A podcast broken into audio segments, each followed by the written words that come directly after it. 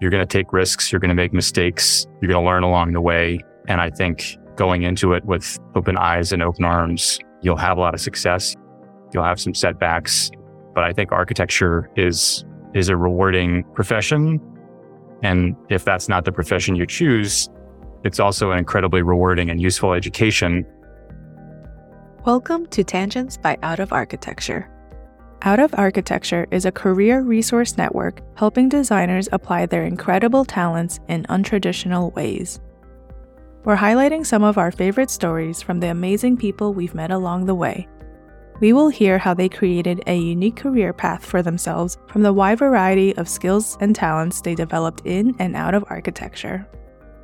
Our guest today, Elliot Felix, founder and CEO of Brightspot Strategy, shares his unconventional journey leveraging his architectural background to make an impact, as well as his insights on taking career risks, finding role models, and building support systems. Thank you for listening each week, and I hope you come away from this episode inspired to creatively apply your own talents.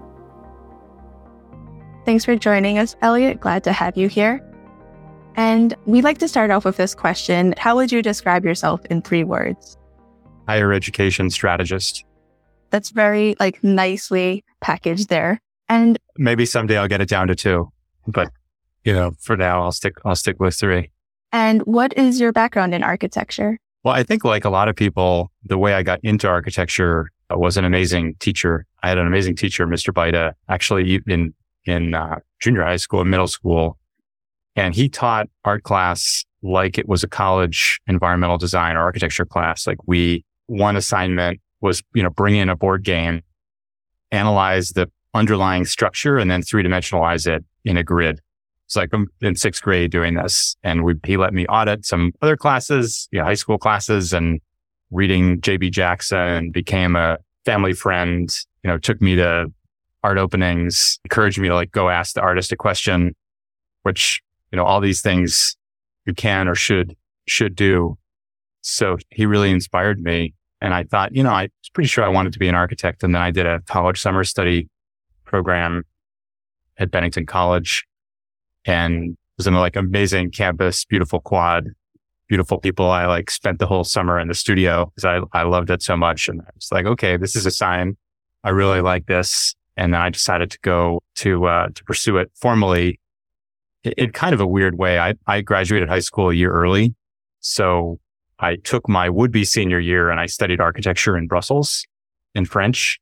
So I kind of like did my study abroad before college and then I applied to college from Brussels and landed at, at, uh, at UVA because it, it seemed to be this great, it turned out to be this great place where there was like this mix of thinking and making and craft and landscape and architecture and planning.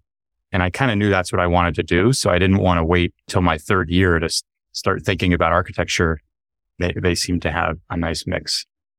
Yeah. Thank you for sharing that. I think we all have that memory of like those classes that the professor just put so much passion into. Like they could be talking about anything and, but the topic that they have is just so exciting. Like I have yeah. my own me- memory of that as well. Yeah. Like their enthusiasm is infectious, right? Like you can't help but get excited, think maybe the way they do or about the things they do. And yeah, I owe a lot to my teachers even before high school, through high school and, and college. And what are you up to today? So I, after graduating at UVA, I uh, practiced architecture at a, at a big firm, Rafael Viñoly Architects, for calendar years. I always joke that it's four calendar years and it was probably eight work years. And, you know, in those days, you had to print out your timesheet and bring it down to accounting and then they would give you your paper check and I would routinely bring it down and they would say, no, we just need the one week's hours. You know, this says 80 something or this says 100 something. And I was like, that is this week. And it was great. I had, I worked hard, but I had a great experience and I worked kind of at the front end of architecture and worked on that initial conceptualization of lots and lots of projects and eventually wanted to see where this went. You know, what, what happens after the competition? What happens after we win, win the project and worked on some, some neuroscience labs in, uh, in Virginia and, uh, in Maryland, NIH and Howard Hughes. And it was really a great experience, but it was, it was missing one thing, which was really understanding the people. I didn't, I didn't really understand enough about the people we were designing for. And maybe that's a little bit of virtue of my, you know, being in a fairly junior role. Like you don't have a ton of contact with, you know, with scientists, let's say. But I really wanted to learn more about that. So my kind of pivot out of architecture happened by, funny enough, pursuing a master's in architecture at MIT. But MIT was this great interdisciplinary place where there was you know, general recognition that what you do outside of the studio enriches what you do in it and got the infinite corridor connecting, you know, connecting course four, connecting architecture to all these other disciplines. And it could be art. It could be the media lab. And I had this really great experience where I, I went in an architect and I came out a designer or a design thinker and understood that design was this way of understanding people, of making connections, of solving problems, maybe first finding the problems and then solving them. And that led me to a consultancy called DEGW, uh, which no longer exists, but a, you know, a bunch of my classmates are there or were there. And what we would do is write design briefs for the workplace and for learning environments. So we would understand the people. That was that missing piece. And we would define the problem to be solved, you know, working before or with, uh, with an architecture firm. And that was great. Did that for five years, but then realized that really what I was most interested in about people was their experience. And I wanted more tools than just space to help them. So I founded a company called Brightspot. And what we do is consultancy in higher ed, really to improve the experience of students, faculty, staff, industry partners, alumni by improving the space, improving their technology, improving their support services. So it may be about, you know, reimagining a library or helping a business school grow. And that's what I get to do every day, learn stuff, work with people, define problems, solve problems. And it's, it's pretty rewarding. Two and a half years ago, we were acquired by the global engineering and consulting firm Buro Happold. So we went from a, you know, small boutique higher ed strategy shop to effectively like the strategy discipline in a, you know, in a global company. And that's been great too. That's a really cool journey. And I feel like it very much aligns with the tangential to architecture. Can you yeah. share a little more detail about how you collaborate with architects and now you are under an architecture engineering firm and how you complement it and work together with them in, in what your expertise is? Yeah. So what we do at Brightspot is research, uh, vision and strategy. And so, and that's usually the the, the sequence. So first we conduct research to understand people and maybe the competitive landscape. So we're surveying students. We're doing focus groups. We're mining data. We're doing interviews, talking to faculty, uh, you know, understanding what do they do today? What's working well? What isn't? And then we're also looking at kind of broader industry trends. How are things changing? Could be demographics. It could be technology. It could be culture. It could be competition. And then from that, we get everybody together and we try and build consensus around a vision for the future. You know, what would an ideal future look like? What are we headed, headed toward? What's important to us? Maybe a set of goals. And then with that vision, then we sort of do, this is where the strategy comes in because you kind of do a, a gap analysis, right? Where you are versus where you want to go. And then how do you get there? And so the strategy might be about forecasting the, the future amount of space needed, like let's say for a new building or for a renovation, or it might be a, you know, across a campus or maybe a precinct, like say for a, a business school that's got a whole bunch of buildings or a library that's got a dozen locations. And then we may also work with them to think about how to change their services and staffing. Like if it is a library, how are they going to support students? Like how are they going to not be a repository for books, but actually be a hub for services that support students, you know, whether it's research, writing, data, tutoring, creativity, making. And then we get into the, the org design. If they're going to offer these different services, how should they organize their people? What new roles should they play? And then what systems are they going to use to deliver the services? You know, whether it's how students are going to book an appointment or what technology they're going to use to record a video or how business school is going to communicate with its students who are overwhelmed by email. So that's it in a nutshell. And sometimes we do that before the architect is hired. and they'll use that as the basis for hiring the architect. We do that. That's maybe like three quarters of the time. And then usually when they already know that they're going to build some new signature building, we'll partner with an architect and we'll do all that with them. For instance, while they're analyzing the site and the zoning and the infrastructure, we might be conducting a lot of that research, you know, on, alongside them. And then we're bringing together the like the goals and the constraints, not just about like the budget and zoning and infrastructure, but also like the user needs and um, the organizational um, vision. So yeah, that's really cool. I like how you said that architects think so much about space, and that's like the direction of how things get planned. But you kind of just shared like everything else that would go into how something gets used, and yeah, space just does doesn't like cover any of that, does it? Well, it it can, and I think I feel like the the great thing about working with the architects that we do, or you know, some of the best in the world, is they're you know they're hungry for information, and information can inspire the design and help people feel a certain way, help it function a certain way.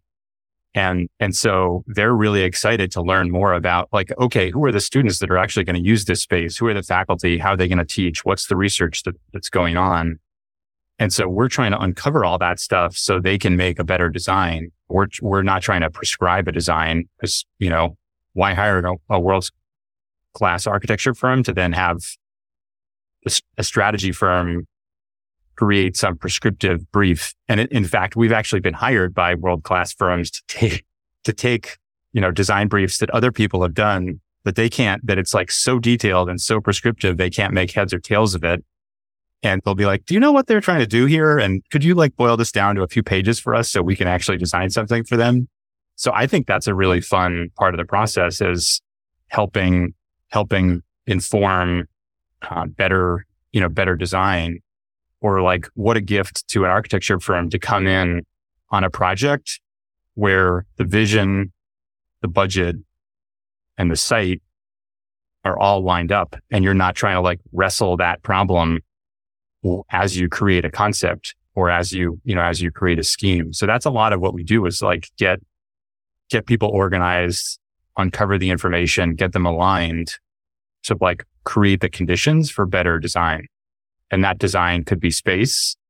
Uh, it could be services. It could be systems. It could be, could be organizationally. Yeah, that's really cool. I also know that you recently uh, published a book. Do you want to share more about that? Yeah. Thank you for mentioning that. It's called How to Get the Most Out of College and lots of great information in there for architecture students, students in general. And really the, my mission is student success. So I'm trying to help students succeed what, by working with colleges and universities to improve their facilities, their support services, their systems. But I'm also know a hell of a lot about how college works. And a couple of years ago thought, well, you know, it'd be good for students and, and parents and families to know this stuff so they could take full advantage of everything their college offers because that's, you know, there's a, there's a common theme in my consulting work and I've done a few thousand focus groups with students. Uh, you know, I, I, think our work at Brightspot is lucky enough to have impacted more than a million students. When you look at who's gone to a building or who's used a service or logged onto a system, which is really great. But, you know, you can always learn more. And from what I've learned, I really wanted to say, okay, I, I know how college works. Here's how you can make it work for you and find belonging. You know, for instance, feel like you're part of a community find support, whether it's, you know, technology, career, advising, research, and see how your classes connect with a future career so that you have that purpose. So you have that, like that path, like you can make progress along it. And, and so that's really what the book is. It takes my, my work with more than hundred colleges and a few hundred academic research studies on how students succeed. And it boils down, boils them down to 127 evidence based tips. And each tip is what to do, why to do it, how to do it, and then a story of a student uh, doing it in their own, you know, in their own words. So it's things like work on real world projects or do an internship or find a mentor, you know, choosing the right dorm or residence hall or, you know, using, using design thinking or telling stories with data. All these things that are based, you know, the research about how students can have a successful experience in college and, and, and into a career, fulfilling career. Do you have any favorite pieces of advice for maybe not necessarily students specifically, but just those who feel kind of like in a spot where they're considering making a, a career change? Well, I feel like some of the most powerful things in my life are ideas that you can't unlearn or unthink. They're like certain, it's like Freud's conception of the unconscious, right? Like once you learn that, you're like, oh, okay, like that's how, that's how it works. Or like Einstein's theory of relativity. And for me, like design thinking is one of those things like can't help but see the world through that lens and see like the power of like prototyping things and testing things out. And there's actually a growing movement under the umbrella of what, what's often called life design, where it's really about applying design thinking to your life. And our design's all about understanding people, making connections, trying things out. And so my advice is apply what you're learning as an architect, as a designer to your own life and experiment. And, and there's lots of ways to conduct experiments. So, you know, a, a, common thing for students to do when they're trying to like prototype a career, you can do an informational interview. You can ask somebody like, what's their day like? You can go shadow them and see what their day is like. Then you can get a sense of like, is this a role that I would want to play? What was their path? How did they get there? What skills do they value? Where maybe what do I need to do more of or less of while I'm in college or, or after to get there? Then the next step, if, if it's an hour interview or a half day shadowing, maybe there's like a one day project you can work on, right? That allows you to uh, prototype what it would feel like to in their shoes. So I really think the best thing to do is to, is to try things out and learn from that, like find safe ways that don't take, you know, don't cost you a lot of time or money or personal risk to test out future, future directions. And it's sort of like the same thing we do in our work. Like one of the things we talk about at Brightspot is the, the if you build it, they will come is just like the worst. It's like the worst possible way to approach architecture. You should test it and know they will. So you should be, you know, you should be testing things. You should be prototyping things. You should be learning from that. You should be reducing the risk and building momentum towards success. Do you mostly use data to make your decisions and also like um, advice to like both? So I guess it's a two part question because personal decisions, do you, how much do you rely on your intuition? And then also in your work, like I think there's the data, but then you have to extract like the, the, the, what you want, the strategy from that. So how much of that do you, like how much of it is data versus feeling? Well, I think there's different kinds of data, right? At the very least, there's like objective and subjective data. And then there's, you know, internal and external data, right? So there might be things that are specific to you, but then there might be like things that are happening more broadly in the, in the, you know, in the market, like an example with the number of job postings mentioning data, I believe has increased like 30% over the last few years. So that's like the market telling you X or, you know, we did this research a few months ago where I said there's this new emerging role in libraries called a student success librarian. And their job is really uh, like to understand the students and to coordinate all these various support services, whether it's research, writing, data, tutoring, time management, whatever it might be. And, uh, you know, there's a hundred of those on LinkedIn. And, uh, a few years ago, there weren't that many. So that's also like external data telling you there's a market, you know, there's a market need for these skills or for that role. So I think you can look inside yourself. You know, you can reflect who you are, what you value, who you want to be, who you want to be with.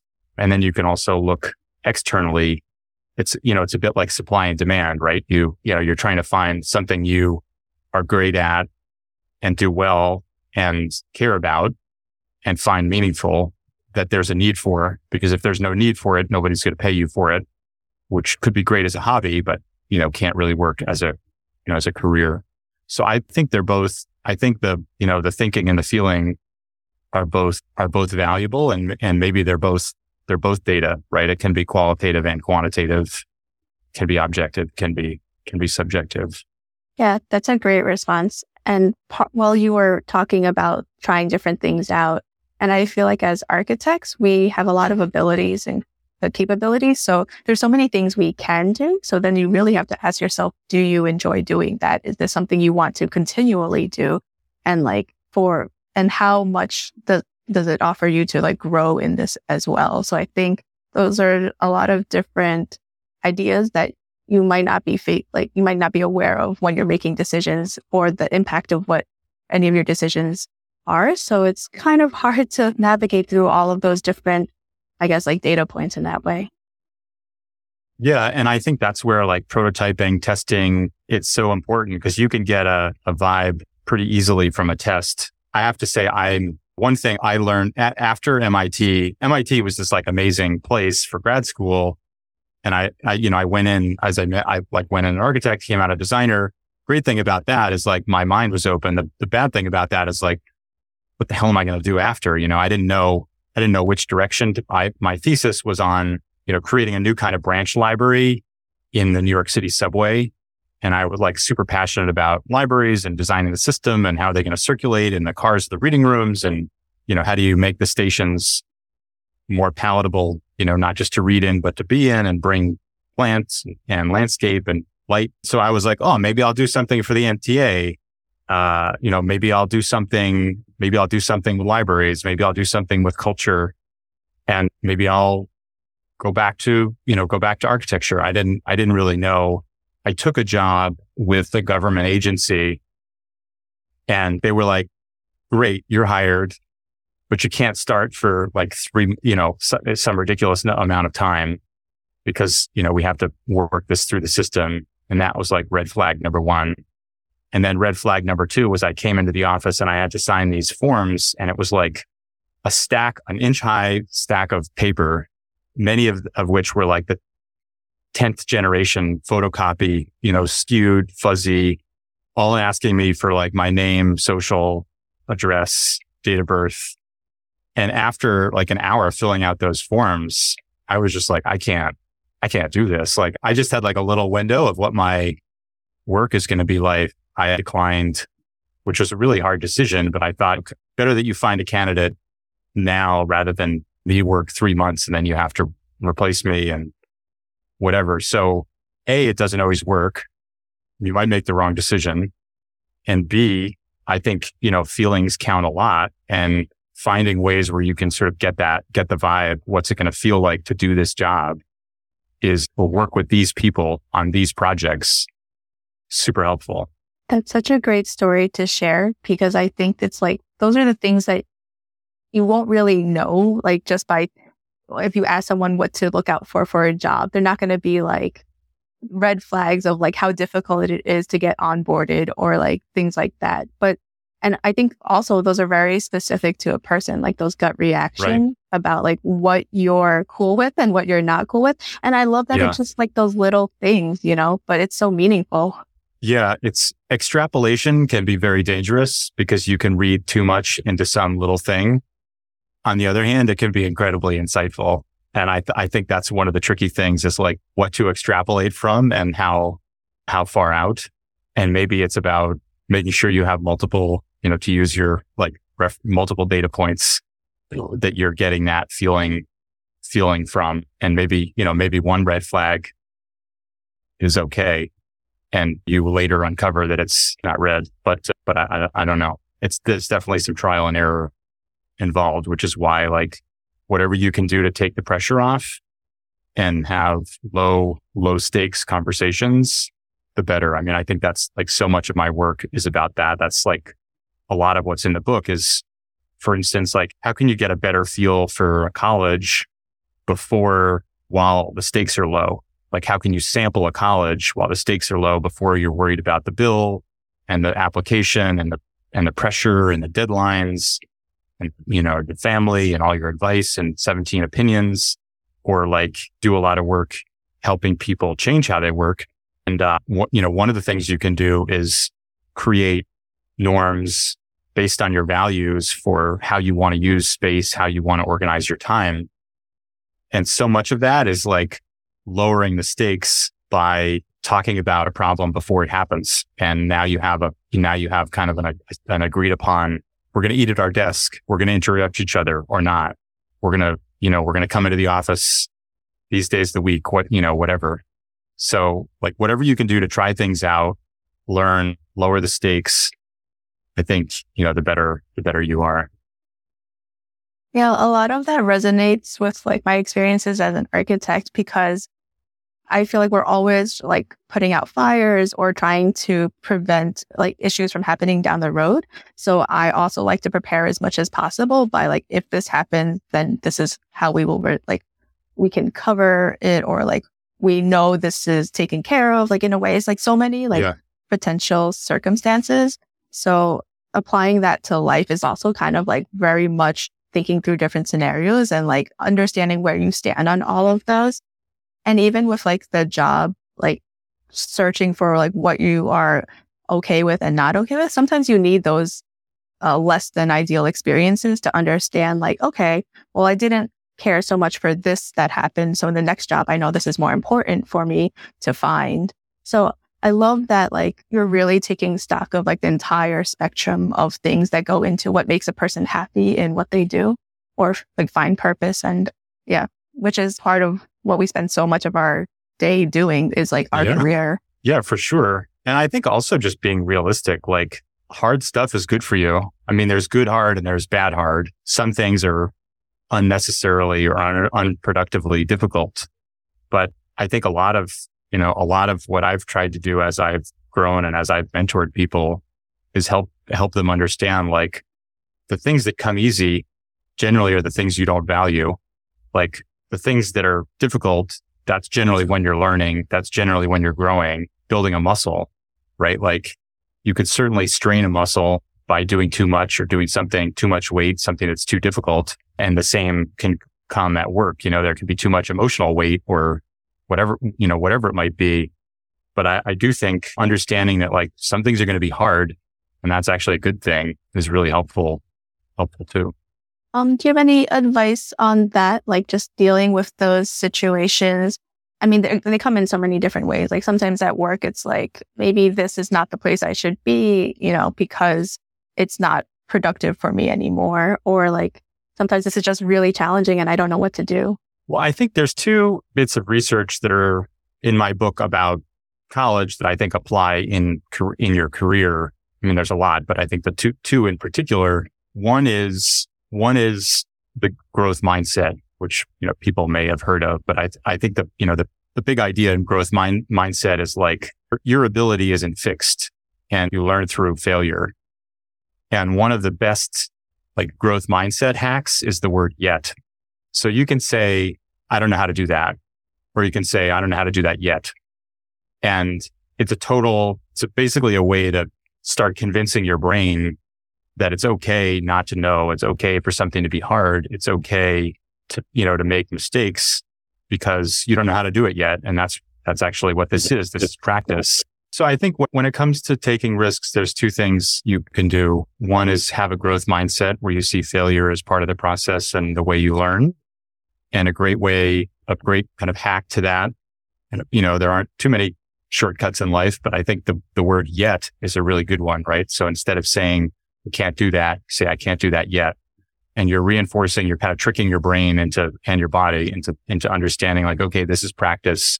I may make some mistakes. I'll learn from them and I'll figure it out. The other thing you really need is a support network. And I think that that's so important to kind of build your support network before you need it. So think about like, who are you going to go to when you have a problem, when you get a grad?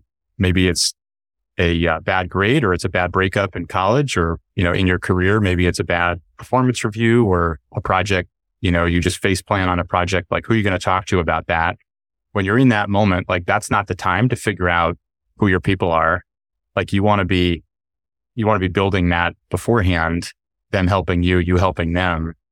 And it may be best if that network of people is sort of a mixture of people that, uh, are going through the same things you're going through at the same time, but also some folks who have already been in your shoes and maybe have a little bit more experience and maybe some folks that have different experience. You know, I remember like one of the students I interviewed for my book was an international student and she was really struggling initially in college because it's, you know, it's such a huge adjustment there. You know, not only are you adjusting to college, but you're in a different country, different culture, you know, different rules, healthcare system, all these, you know, all this stuff. And she was like only hanging out with other international students that all had the same questions. And so her like unlock was playing a club sport. And then all of a sudden she had a different group of friends that knew about the healthcare system or knew about the town they were in or what, you know, whatever it might be.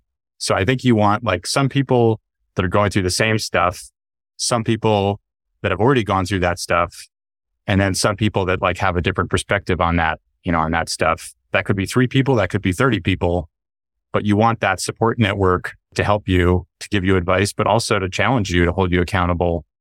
And I think if you, you know, if you have a growth mindset, if you have support, you know, you can take the risks. Yeah, I can't agree enough about that support network. A few college friends, like I'm still so close to them today. Like I talk to them every day through multiple different platforms, but it's because of like it was so hard in school and then working starting out that just people that understand you is so invaluable because your friends will be like that's a horrible job don't like don't work for your crazy bosses but they don't also understand the internal struggle where like you're trying to get your foot in the door. You're trying to learn things on the job and this is an opportunity. But so like you kind of like need both perspectives to yeah. kind of balance it.